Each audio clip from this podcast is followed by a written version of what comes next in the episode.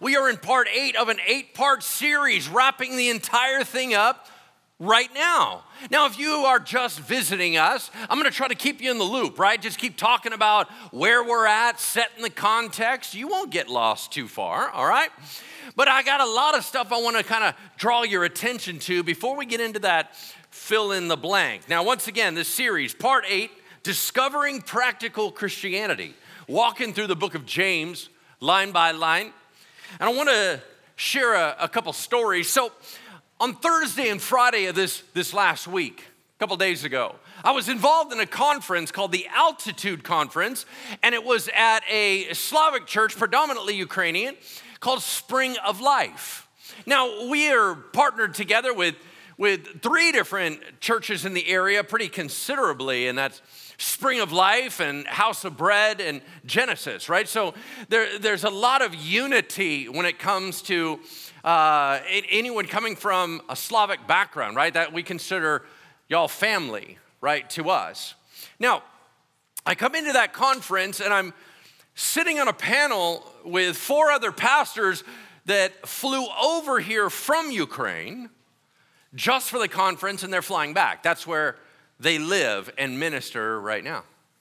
Now, Pastor Alex, one of them, a super neat guy, super intelligent.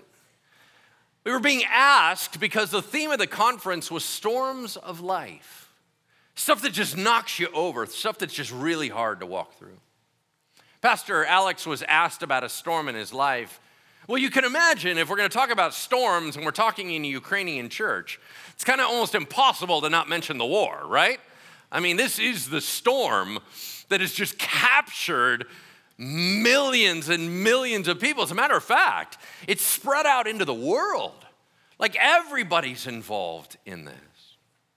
So I'm listening to Pastor Alex, and he said, he said, you know, my storm was really that when the war first started, I was so concerned about my wife and my children. He said the rockets were dropping. And he said, you see, we live right next to a military installation. We know we're targets.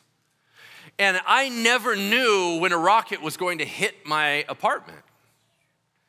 And so I was talking to the Lord, and I was saying, Lord, what do you want us to do? And I knew I felt like there's no way I'm leaving. I'm staying here.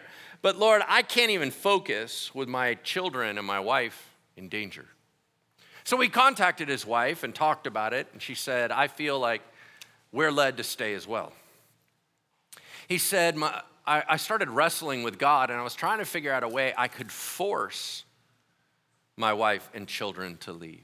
I knew they'd be mad at me, but at least they'd be alive. He said, as I began to wrestle through that storm, God little by little allowed me to trust him more and trust him more. And he said, and I ultimately got to a place where I said, I don't know where the rockets are going to land. I don't know if I'm going to be able to come home to my family. I don't know if it's going to hit me or them. But what I know is I'm called to be here. What I know is that my God is able. And what I know is that I have to trust him. And that was it. Remember, it's still going on. And I was like, wow, this feels so like, like biblical. Like, somebody would be like, listen, I am facing imminent death, but God has called me to stand strong. And I'm like, man, it's just blowing my mind, right? I don't think that Pastor Alex or any of the other pastors or many of you are the only ones that have faced imminent death for the sake of Christ. As a matter of fact, we're not the first, we're not going to be the last.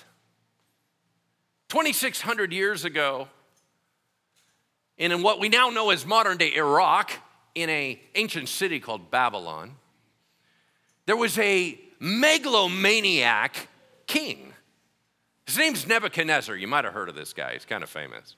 So he ends up making this statue in honor of him, and he's like, listen, everybody, here's how it's going to go down. I got this statue, and I want everyone that's in my cabinet, on my staff, I want everyone, y'all are going to, we're going to play some music, and at one time, we're going to bow down, you're all going to worship, ultimately me.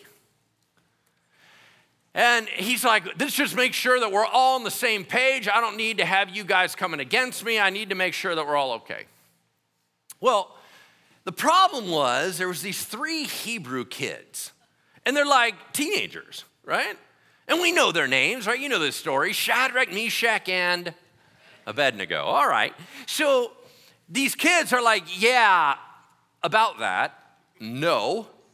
And he was like, I'm sorry, what did you say? They're like, yeah, we don't, we only have one God that we bow down to, and, and you're not it. Okay. He's like, I don't think you understand what I'm talking about. Okay, here's the deal. I'm a God. Like, I'm a huge deal. And you are nobody.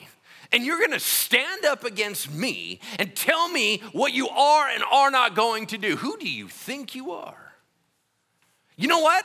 As a matter of fact, I kill people for less. If you do not do this, listen, I have a prepared furnace that I will burn you alive in. And then they had an interesting conversation with him. They said something that I will never forget. I mean, I learned this story as a kid. And I remember reading this passage, and, I, and I've held on to it kind of like, almost like a life verse for the rest of my life. Here's what they said. I'm reading out of Daniel three sixteen. You don't have to turn there. I'll just read it to you. Shadrach, Meshach, and Abednego answered and said to the king, O Nebuchadnezzar, we have no need to answer you in this matter. If this be so, meaning if you throw us in and kill us, our God whom we serve is able to deliver us from the burning fiery furnace, and he will deliver us from your hand, O king. But if not, let it be known to you, O king, we will not serve your gods. We will not worship the golden image that you've set up. That's it.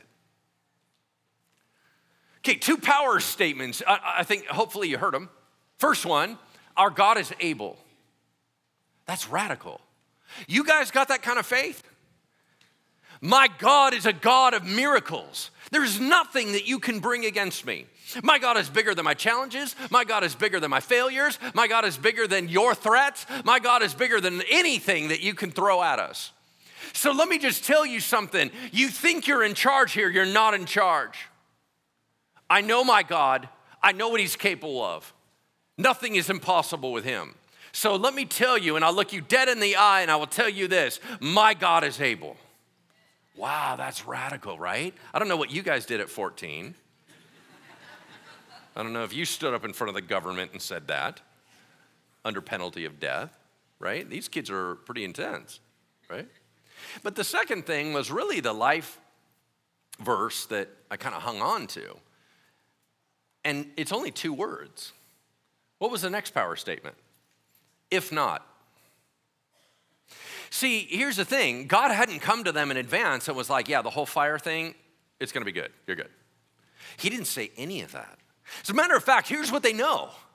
They know that there's a whole history of martyrs. What they know is that a bunch of people's story was they were going to glorify God because they were going to stand up to a king and a government and be murdered for it. As a matter of fact, why wouldn't that be the case for them? Like, is it, what if their story is, and then three Hebrew boys died for the sake of Yahweh, and the king's heart was changed? How do you know that's not your story? They have no guarantee it's anywhere else.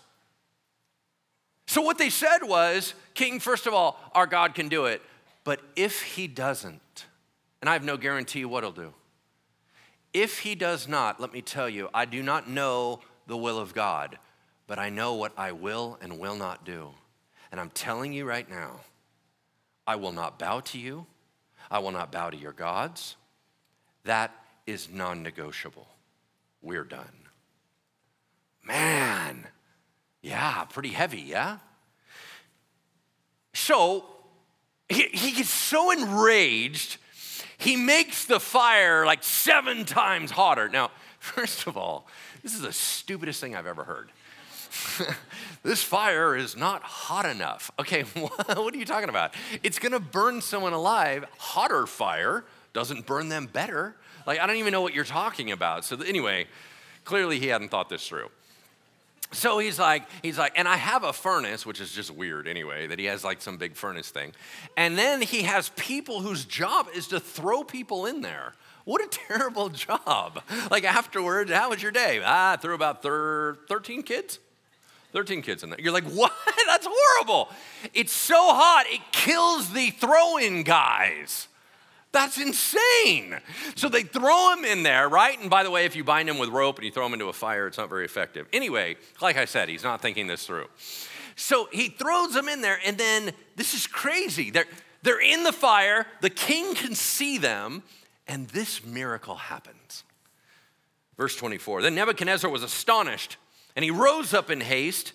He declared to his counselors, did we not cast three men bound into the fire? And they were like, yeah, totally we did. He answered and said, but I see four men, unbound, walking in the midst of the fire, and they're not hurt.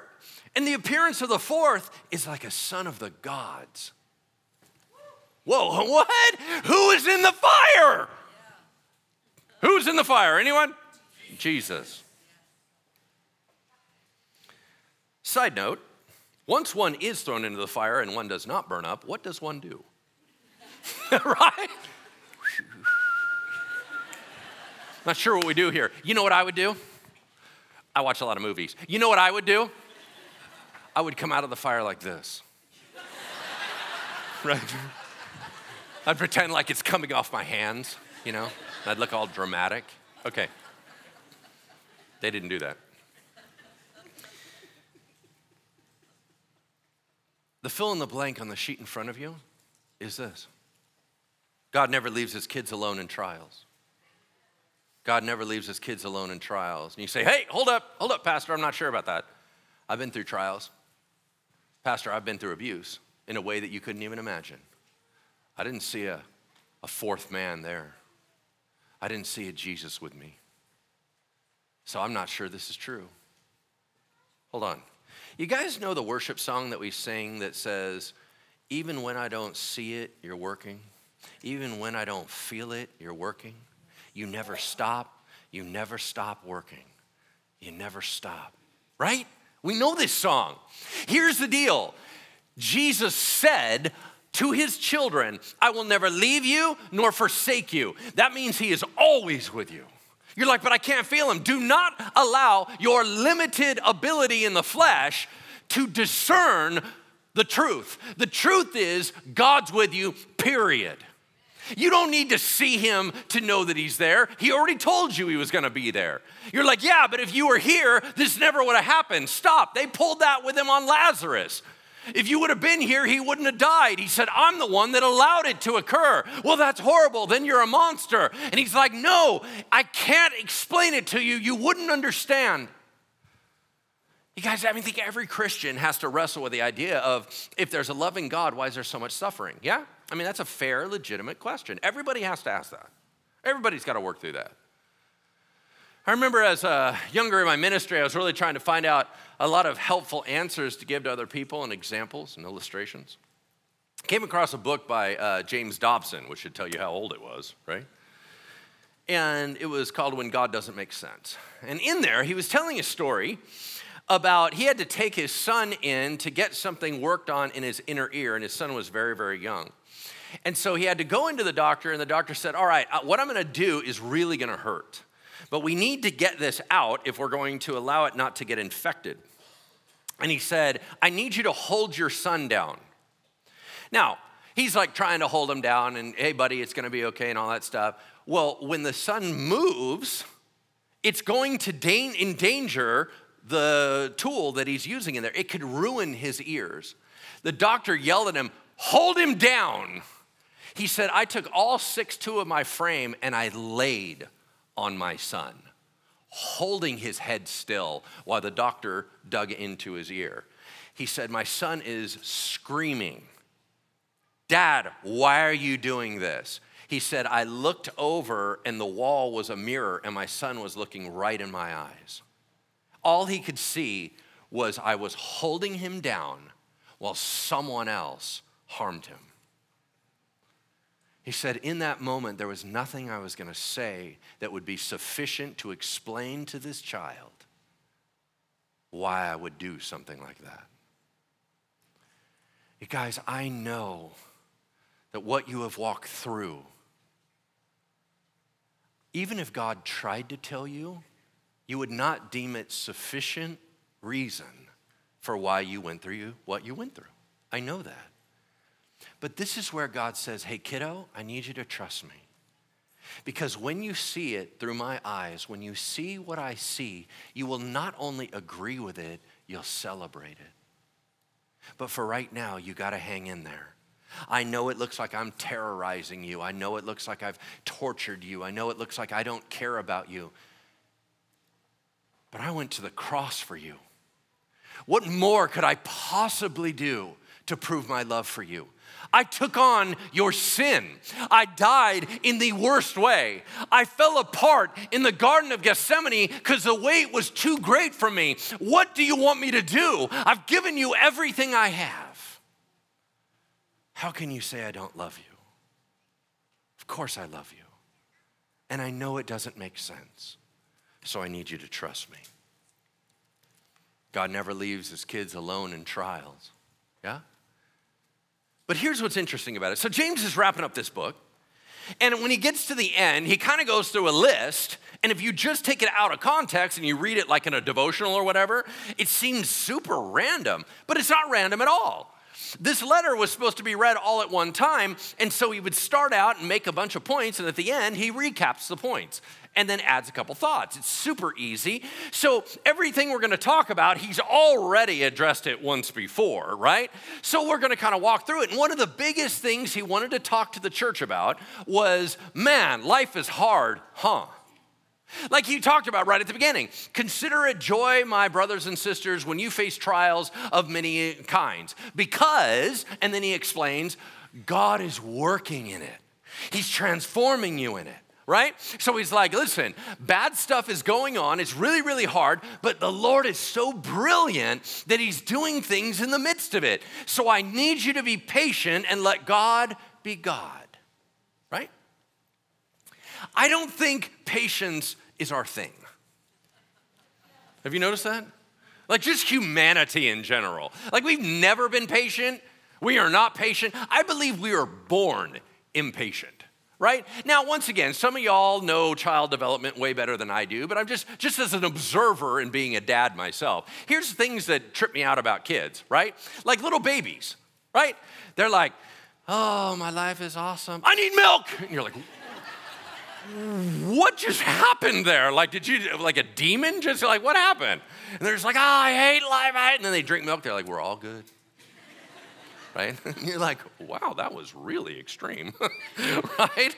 And then, and then you, when you have a little kid, you're like, you're like, hey, what do you got there, buddy?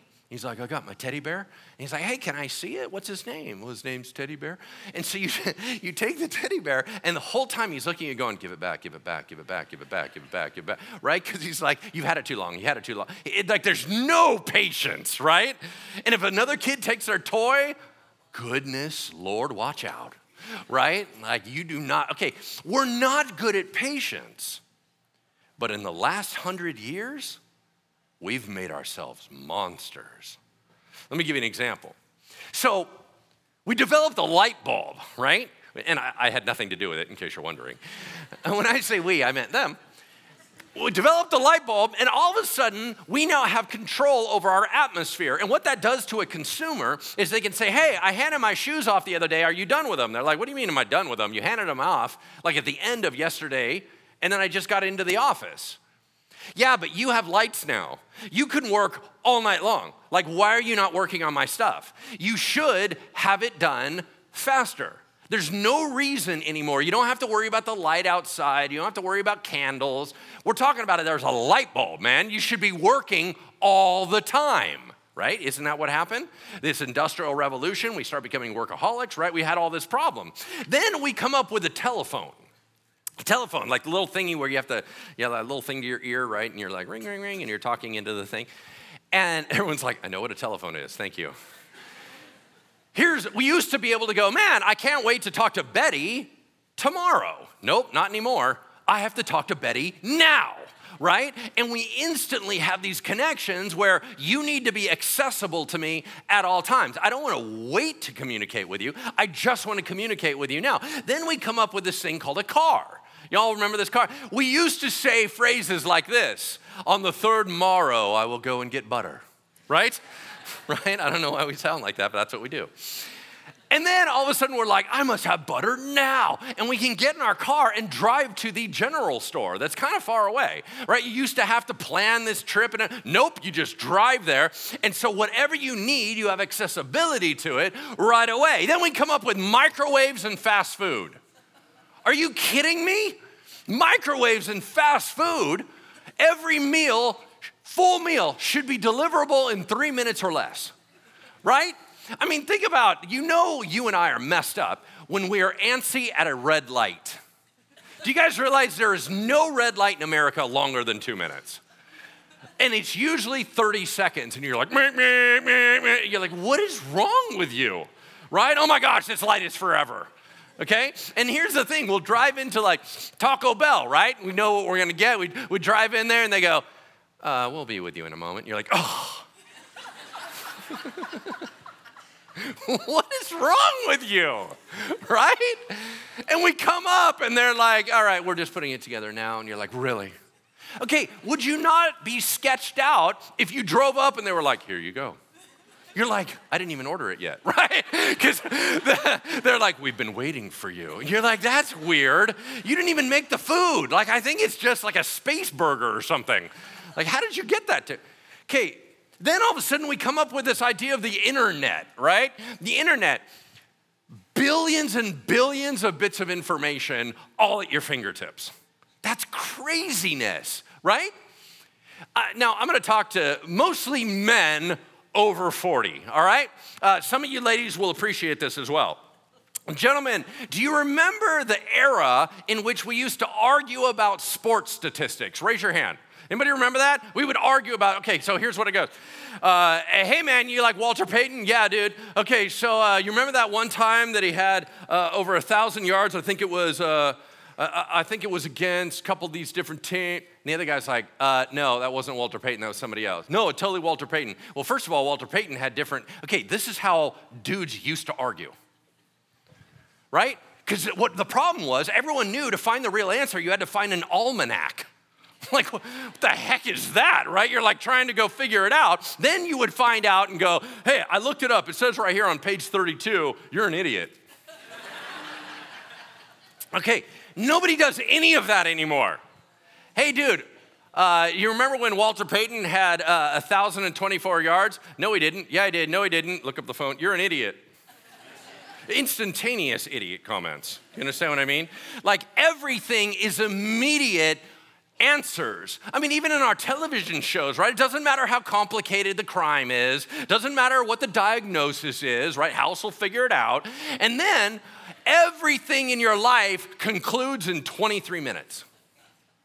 And you're like, God, you are slow, right? God, I just went on WebMD and I just found out that you could heal me, and it's relatively easy. If you just go on YouTube, you can find out. I'll actually, as I, I'll pray you through it. Right? Like, we're like, Lord, there's such an easy answer for this. Then all of a sudden, we get to social media, right? Social media, story after story, recapping how someone went from rags to riches, what? Overnight. You've been working your tail off for like forty years. You're still not in the riches category, right? They went from pain to healing. They went from ugly duckling to glow up. Man, I'm still waiting for the glow up. You're like seventy-five. You understand what I'm talking about? They went from confusion to clarity, and our realistic expectations got blown out, and now we're totally unrealistic. God, I don't understand. I'm asking you for wisdom. All you got to do is Google it, right? And he's like, hold on, hold on. What did you just say? Well, I said you could just look it up on the internet. That's what I've been doing. Do you not have internet? Right? And he's like, hey, hold on one second. Gabriel, get me my glasses. Come here. All right, I'm sorry, what are we looking at? Oh, it's the internet. Okay, cool. You know what? You're an idiot. Okay, I don't even need glasses. Okay, this is stupid. What are you talking about? I'm God, I don't wear glasses. Okay, here's the thing. You keep wanting me on your page. I'm not doing things your way. You think faster is better. It's not. Look how I created creation all the way around you. There's rhythms. It's slowed down. Why? Because I do things right. I get it. You're totally willing to build your house on the sand. Yeah, I'm not. Yeah, you're totally willing. You keep thinking that we can just fix this, fix this, fix this, fix this. No, it's so much bigger than you. I'm not playing your games. You guys are like a bunch of little crack rats freaking out. I'm not going to jump into your madness. You asked me about it. Let me do my job. I know what I'm doing. Slow it down and stop telling me I'm late. I never signed that I was going to be early. See, here's the thing. We all went out to the curb like at five o'clock. It's six o'clock. God, where are you? God, where are you? Honey, I'm coming at eight. Where in the world did you think I was coming at five? Well, that's what I thought I heard. I am never late, and I don't make mistakes. Listen, if you knew how much I loved you, you would never question my decision-making. No one will love you like me. I never abandon you. I know it's right, and I know how to handle it, okay? I need you to trust me, kiddo, right? All right, would you turn with me to the book of James, James chapter five, verse seven. James chapter five, verse seven. If you need a Bible, there should be one under the seat in front of you. It's around page one thousand twelve. I'm reading out of the E S V. And we're just gonna kind of go through it line by line, kind of tear apart a couple different passages here. We'll close out the book, all right? Begins like this in James chapter five, verse seven. Be patient, therefore, brothers and sisters, until the coming of the Lord. See how the farmer waits for the precious fruit of the earth, being patient about it, until it receives the early and the late rains. You also, be patient. Establish your hearts, for the coming of the Lord is at hand. Okay, let's pause here. It is an un. Arguable tenet of Christianity that Jesus Christ is coming back. You do not get to argue and say, no, I don't think he is. No, no, no. Christianity teaches Jesus is coming back. What we can argue about is how and when, right? Oh, is it before the tribulation, after the? I don't care. My Jesus is coming back. How do I know that? Because he said, I'm coming back. He said, I'm going away to prepare a place for you so that you could be with me. I'm gonna come back and get my kids. I would never permanently go anywhere without my children. There's no way. I will always scoop you up and have you be with me. That's how I am. That is a lock, absolutely. And we all agree on that. But here's what's interesting. Boy, he's taken his time, right? The gospel writers, the New Testament authors, they all talked about Jesus coming back like it was happening in their lifetime. They would use phrases like, it's at hand, it's imminent, it's soon, right? They're all talking like it was gonna happen at any moment. Here we are two thousand years later saying the same thing. Every generation, the Lord's coming back in my generation, the Lord's coming back in my lifetime, the Lord's coming back in my lifetime. I am surrounded by people telling me the exact same thing right now. I have no idea when Jesus is coming back. I don't know if it's in our lifetime or not. Everybody's convinced because their lifetime is the most important lifetime, right? But he's taking his time, and it doesn't say, I can't imagine that James would go, man, I know my brother. I know my brother Jesus. He's always on time. Man, two thousand years, you guys are still asking this question. This is kind of weird. And when someone doesn't show up when you expect them, you start going, maybe I heard it wrong. Maybe they're not coming at all. And that's when he said, I need you to lock in your hearts, right? This is so fascinating to me. Lock in with faith. You got to trust that what God says is true. Don't let your mind wander wherever it wants. Don't let your heart grow troubled. Keep on it. Keep it aligned with the Lord. See, here's what's interesting. I'm not good at gardening. Actually, I'm not good at a lot of things. But I have gardened, and you scoop out and you put in the seeds, right? And the way that the seeds work is you put in the seeds, and then what they need to do is have proper environment, and then they split open, and they can put down their roots to start to grow, right? Now, if you just planted them and then stared at it, it takes a really long time, right? And here's my point. If that's true for good things, is that not also true for bad things? Satan is going to seed things into your mind. It can't take root unless you let it sit there. You understand what I'm talking about? It can't take root unless you nourish it. It can't take root until you're helping it out. You've got to keep a short list of it and rinse it. You, I, so many, so many people come to me and they're like, "Pastor, I'm horrified by my thoughts. Like, like all these doubts come in, and all these creepy thoughts and the sexual stuff. All this stuff kind of comes into my mind." I always stop them. Hold on a second. Are you not human? Of course, that's what's happening to you. It happens to all of us. You think it doesn't happen to me even in prayer times? Come on. We are human beings. The problem is not, oh my goodness, I had thoughts of doubt or I had bad thoughts. Those are to be expected. It's what are you going to do with them? If you let them sit there, if you let them germinate, if you let them, and you're even feeding into the lie, right? Oh man, a thought of condemnation, condemnation comes into your head. That's because you're human. That doesn't make you bad. But if you let it sit there and you're letting it germinate and you're letting it become a problem, that's on you. The seed can't immediately lock. It needs help. Don't give it any help. Rinse it out. Does that make sense? He said this in verse nine. "Do not grumble against one another, brothers and sisters, so that you may not be judged. Behold, the judge is standing at the door." Okay, what does that mean? Well, last time James talked about it, we had a whole message on this, right? Like the idea of the power of the tongue. You guys remember this? We got to bridle the tongue. Words have the power to raise up and tear down. We had a whole message on that. So he recaps and he's like, okay, I got a couple things I need to talk to you about words, but one of them right here is grumbling against each other. And here's what he means.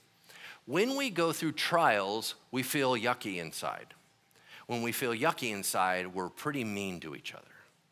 You guys understand what I'm talking about? Have you ever been under intense pressure at work and snapped at your spouse? Of course you have. Have you ever been under intense financial pressure and it began to mess with your marriage? Have you ever gone through and had all kinds of problems getting to somewhere late and you took it out on the kids that were sitting in the back seat?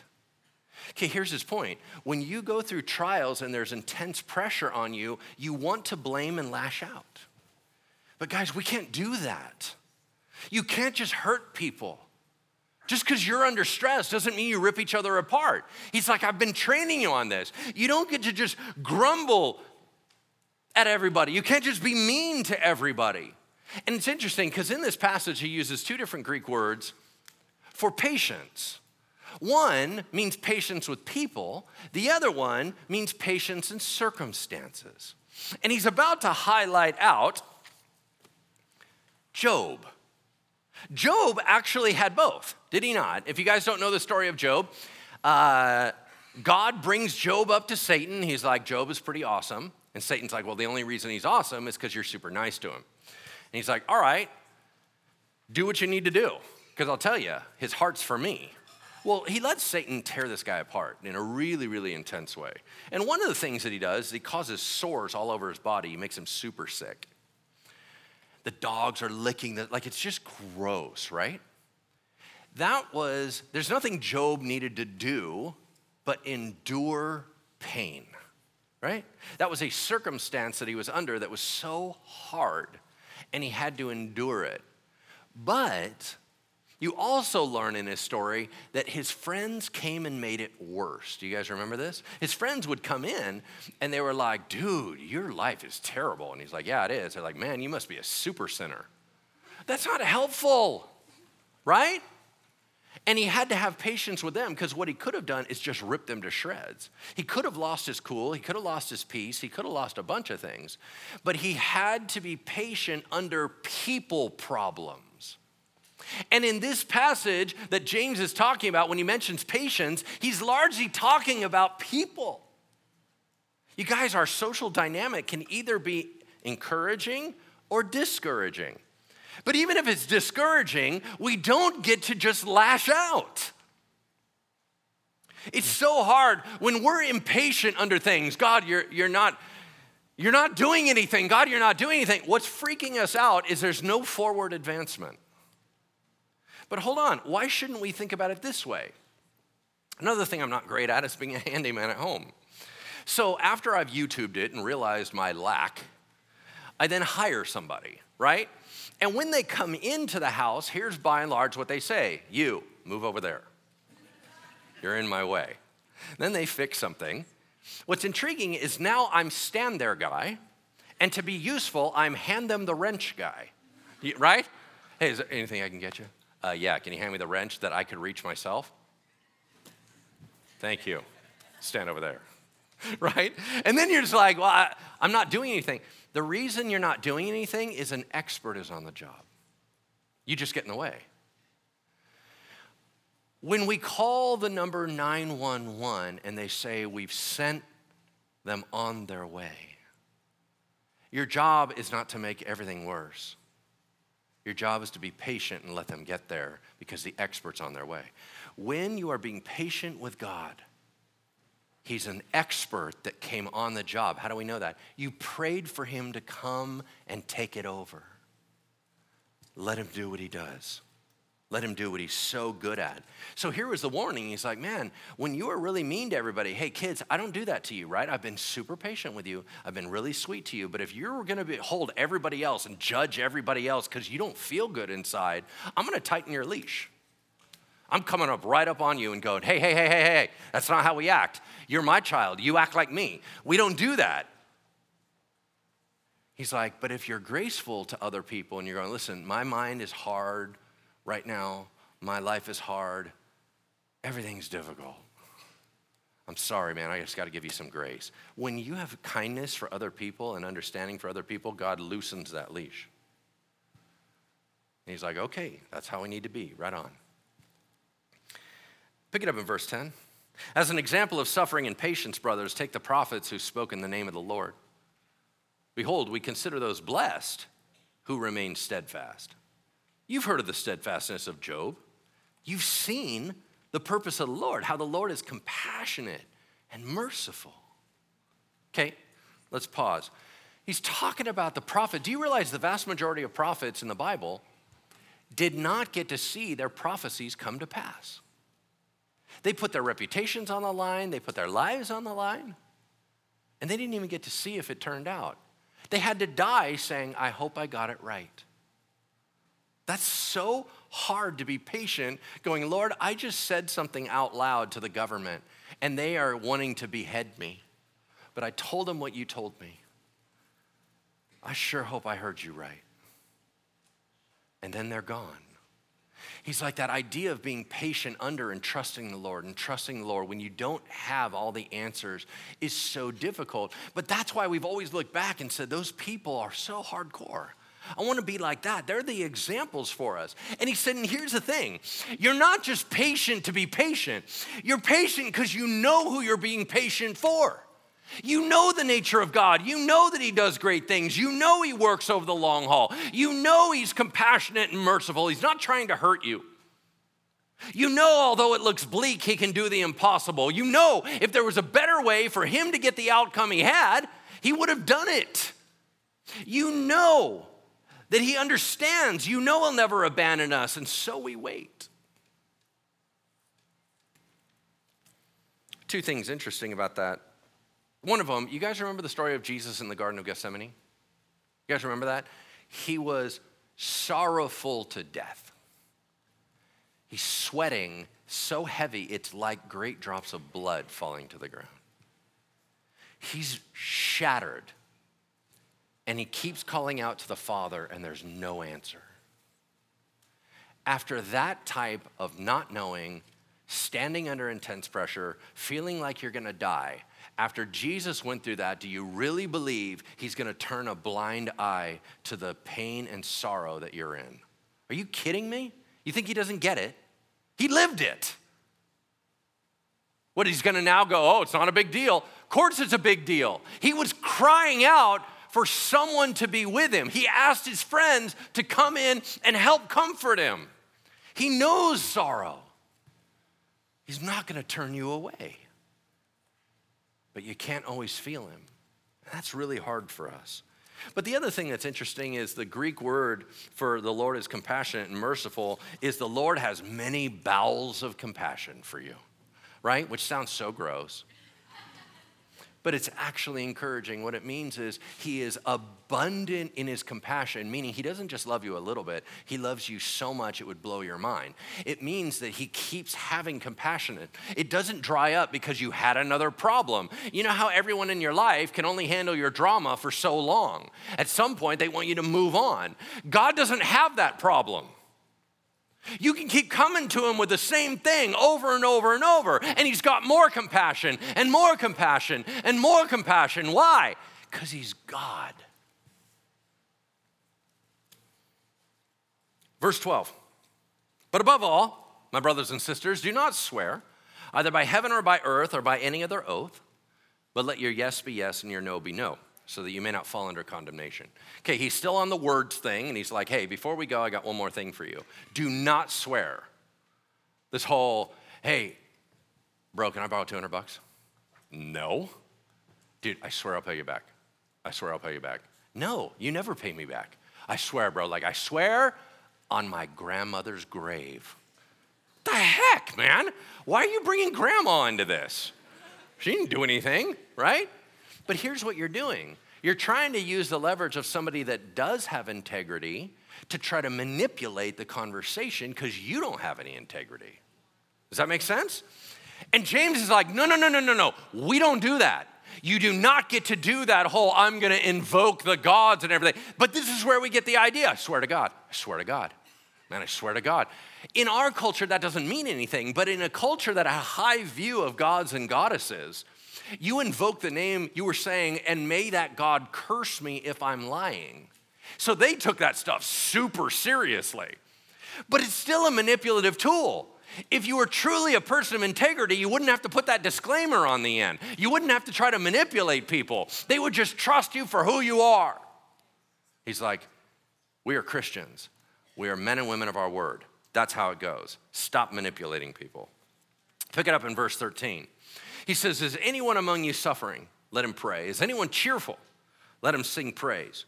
If anyone among you is sick, let him call the elders of the church and let them pray over him, anointing him with oil in the name of the Lord. And the prayer of faith will save the one who is sick, meaning heal the one who is sick, and the Lord will raise him up or heal him. If he has committed sins, he'll be forgiven. Therefore, confess your sins to one another and pray for one another that you may be healed. Okay, that's a whole bunch of stuff. What did he say? He's like, all right, so while we're suffering in trials, there's, it's not like there's nothing we can do. There's a bunch of stuff we can do. Okay, if you're suffering, and that word in Greek means of all kinds, if you're struggling, what do we do? We pray, we pray, we pray, we pray. I hope that in someday, especially those at Bridgeway, now I wish this for all believers, but especially Bridgeway, I dream of the day that we are mature enough to believe that prayer matters. You're like, no, no, no, I believe that prayer matters. Hold up. If your prayer life is not rich right now, no, you don't. Your lifestyle demonstrates your theology. If you thought prayer worked, you'd pray more. So you can always find out if you think prayer works. Are you praying or not? Right? But think about it this way. What would happen if we had a prayer-rich environment at church? What if we were all pouring out to God and moving in the Spirit? Do you understand how many miracles would roll in our environment? Are you kidding me? It would be a whole different ballgame. People would come in that don't even know our church and get healed. I mean, I'm talking about this is just would be like this place of power if we were truly praying people. And so once again, we're trying to pray into that. Lord, raise us up as prayer warriors. Raise us up. Change our mind. Increase our faith, right? We're praying about that stuff.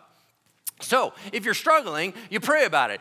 If you're not struggling, if anyone, not everybody has to have a bad day every day, right? So let's say some people are doing great and they're blessed.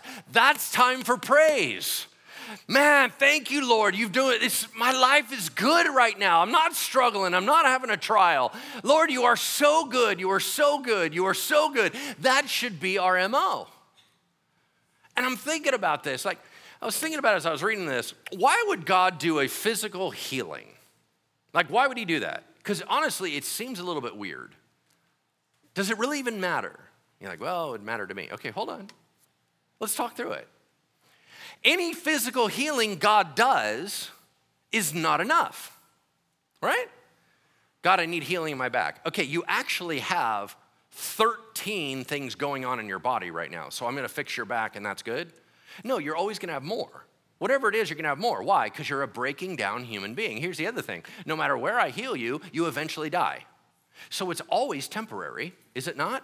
So why am I putting a Band-Aid on something when in fact that your true reason I built you for is to come? So this whole idea of me doing a physical healing is a little bit weird. So you have to ask yourself, why would God do it? And the two primary reasons outside of compassion that God does physical healings for are, number one, to create a relationship with you, right? Hey, kiddo, I'm right there in your midst.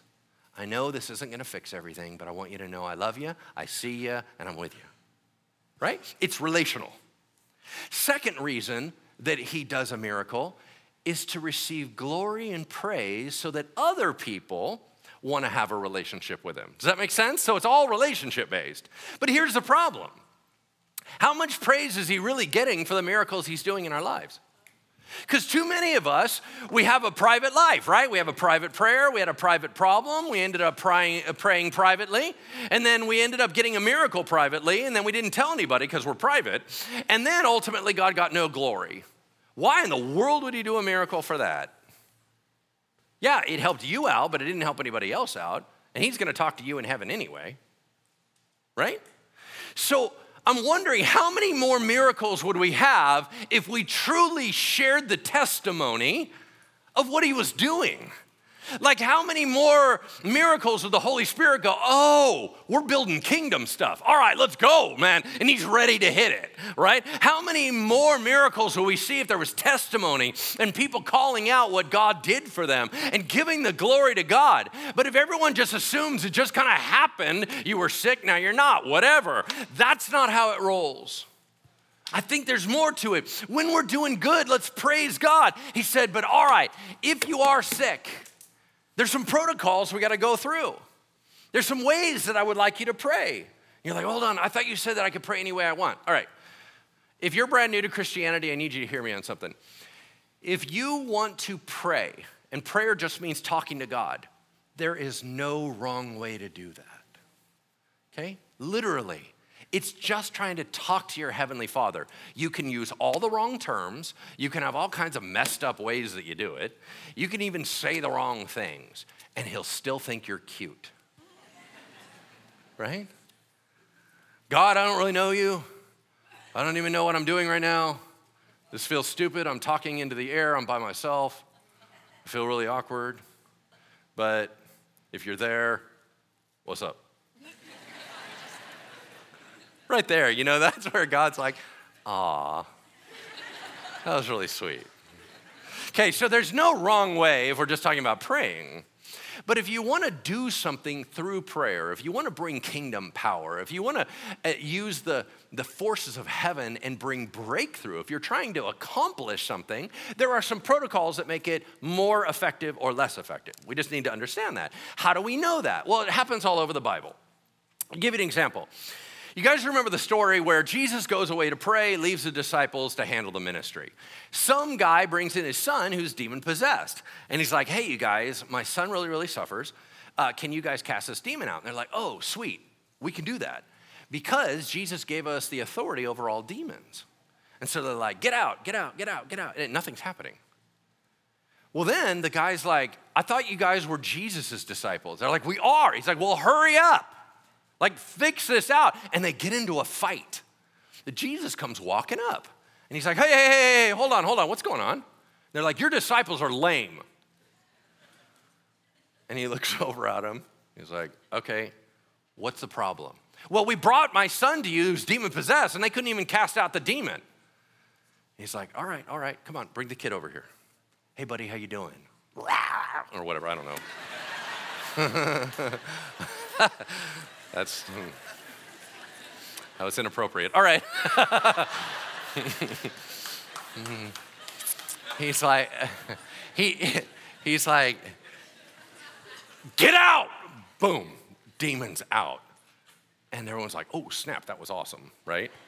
And then, like, they're like, okay, we finished here, okay, cool. And as they walk away, the disciples were like, okay, that was super embarrassing.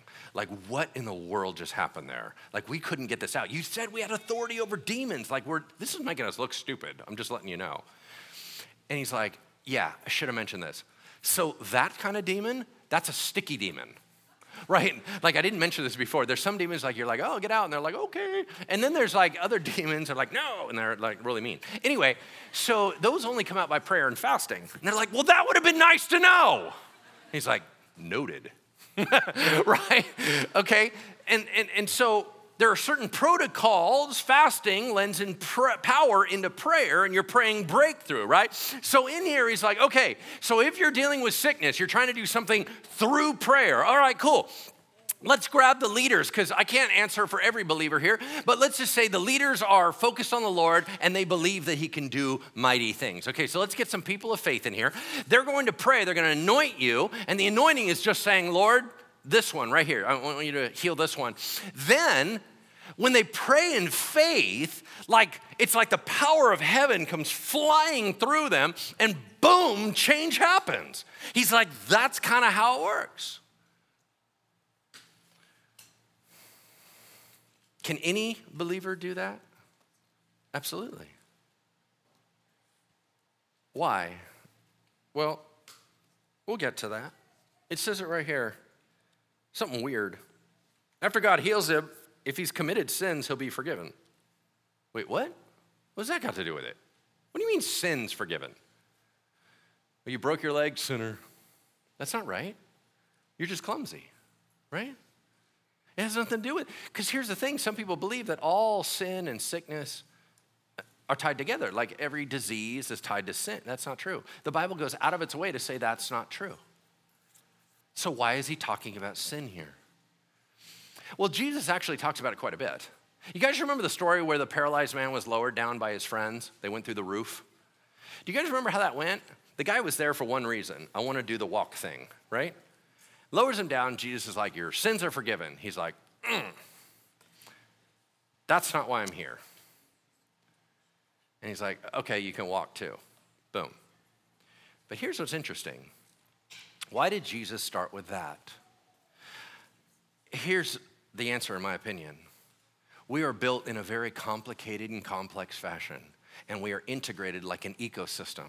And one part of our life really dramatically affects another part of our life. Have you guys ever heard of psychosomatic illness? You ever heard of things where you have, the, the proverb says it this way, if your hope is dried up, it ruins your bones. The idea is how you are dealing with stress, it can shorten your lifespan. Like you, we are literally so integrated, we have all kinds of stuff happening. And so our spiritual lives matter, our physical lives matter, our emotional and mental lives matter. All of that matters. Our social scenarios matter. And so what Jesus is doing is saying, And hey, kiddo, you come to me with a need, and you're like, oh, my life will be better if this gets fixed. Hold on. I don't think you even know what the real problem is here. You think you do. Well, Lord, if you would fix this, I'd be right. No, that's not true. Let me ask you a quick question. What's worse, a broken back or a soul damned to hell? Okay, why the heck are we talking about your back right now? Your relationship with me is the number one issue. If we do not resolve that, what does anything else matter? So I got to deal with you and me right now. Once we got that settled, and then all of a sudden we can start talking about details, right? And then we're going to talk about all kinds of stuff, right? So I need you to worry about this stuff, and then let's handle this, let's fix this, but I want to heal in layers. Because what ends up happening, and all of a sudden I fix your leg, and now all of a sudden you can work, and now you're stressed out at work, and you have a heart attack. Do you understand what I'm saying? We got to work on the whole thing. Then he says, confess your sins one to another and pray for each other that you may be healed. What does that mean? Does that mean that if you have any problem with another person, God's not going to heal you physically? I don't think that's what it means. I think that what it means is you have social, relational dynamics that are wrecking you. And we need to deal with community better. Community matters, prayer matters, match them together. We need to start saying words like, I'm sorry. We need to start saying, I forgive you. We need to start dealing with it, because if we're not okay with each other, we're not okay. He said, I'll tell you what, it's not just leaders. Here we go. The prayer of a righteous person has great power as it is working. Elijah was a man with a nature like ours, and he prayed fervently that it might not rain. For three years and six months, it did not rain on the earth, and he prayed again, and heaven gave rain, and the earth bore its fruit. You guys know the story, First Kings seventeen, eighteen? You know this one? God literally gave Elijah, a prophet, like the Jews thought he was like the best prophet. He did the coolest miracles. He gave him the power to shut off the rain. He's like, God is awesome. Shuts it off. They're like, oh, famine. He's like, whoa. And then he's like, turn it back on. And then the rain starts to fall again. You're like, man, that's intense. Like, you, God gave you that kind of power. He's like, hold up. You guys are so impressed by Elijah like he's a superhuman. You know what? He's not. He's a guy just like you. A righteous man and woman's prayers are powerful like that. Then you're like, ah, shoot, the whole righteous thing. Okay, how righteous do I need to be to have superpowers? Like, I think I'm currently at the gold level. I can probably get to platinum, but I'm not sure I'll get to diamond, so let's not even go there, right? I do have a down line. Okay, now, here's a secret. Your righteousness was never gonna be good enough. That's why we can't rely on yours. But if you're a child of God, what happened? The Bible says over and over and over that Jesus took his perfect life of righteousness and traded it with your broken one. You're righteous right now. How do we know that? Because Jesus made you righteous. That's why your prayers matter. Amen? Close it out. My brothers, if anyone among you wanders from the truth and someone brings him back, let him know whoever brings back a sinner from his wandering will save his soul from death and will cover a multitude of sins. James spent a lot of his book tearing leaders apart because they were out of line. And he closes out and goes, guys, if we get this right, you can do some extraordinary things. You will transform lives. You will allow people to be rescued. We gotta get this right. And you know what? All that mess that you created, you know what? God knows how to clean it up.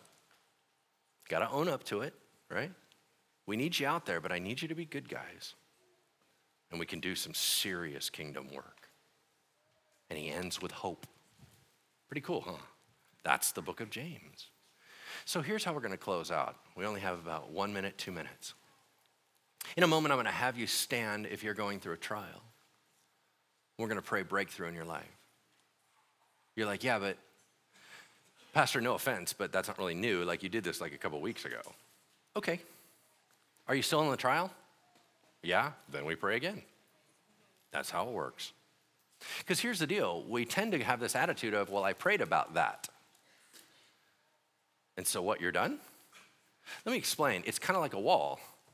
And here's what happens. If you need breakthrough, here's how the wall goes. You lock up with the Spirit, bam, hit the wall. It starts to shake. Lock up with the Spirit, bam, hit it again. Hit it again. Hit it again, and you're smashing it through, and then eventually the wall caves in. Jesus said, pray without ceasing, don't give up. You missed that parable? Because what he said is, there's some things I need you to pray through, and that may be something in your life. If you need prayer right now, would you stand up? We're gonna pray breakthrough in your life. If you are not standing, you are an automatic intercessor, all right? Let's pray. You will pray for all those around you, and you're like, I don't know how to do that. Here's your prayer. Lord, help them in the name of Jesus, right? That's all you're gonna do. We're gonna keep interceding, and I'm gonna pray for us. Here we go. Heavenly Father, we are standing in a place of faith that we truly know, God, that you are able. We know for certain, God, that you can do the impossible, and right now, our faith is high. We believe that you can help us in our relationship problem, with our marriage problem, with our children problem, with our parental problem, with our financial problem, with our disease problem. problem, with our anxiety and depression problem, and our mental health problem, that God, that these things are overwhelming to us. And Lord, we feel like we're sinking under the waves. We pray right now in the name of Jesus that you would empower us to break through the wall. So in the name of Jesus, we use your authority, God, and we speak to the challenge in front of us and we say, be moved, be transformed, be shaken. Anything that the enemy has against us, we break it in Jesus' name. And we say, Lord, more of your power. Just begin to hit through it. God, that some of us, we need physical healing right now. We pray, Lord, would you make our bodies strong? We bless our bodies in the name of Jesus. We come against disease in the name of Jesus. We come against sickness in the name of Jesus. And we pray, Lord, that you would restore our lives, restore our hearts, restore our backs, that we might be victorious in you. God, we praise you right now for what you are doing and what you're about to do. And we give you all the glory. You may be seated. God, for the rest of us, we are just needing more of you. May we all walk out of here with joy in our hearts, knowing that you love us, that you have more compassion and more compassion and more compassion. And Lord, that you've always been kind and sweet to us. May we see you as a loving, healthy, wonderful Father, and that we would love you more. In the name of Jesus, we pray. Amen.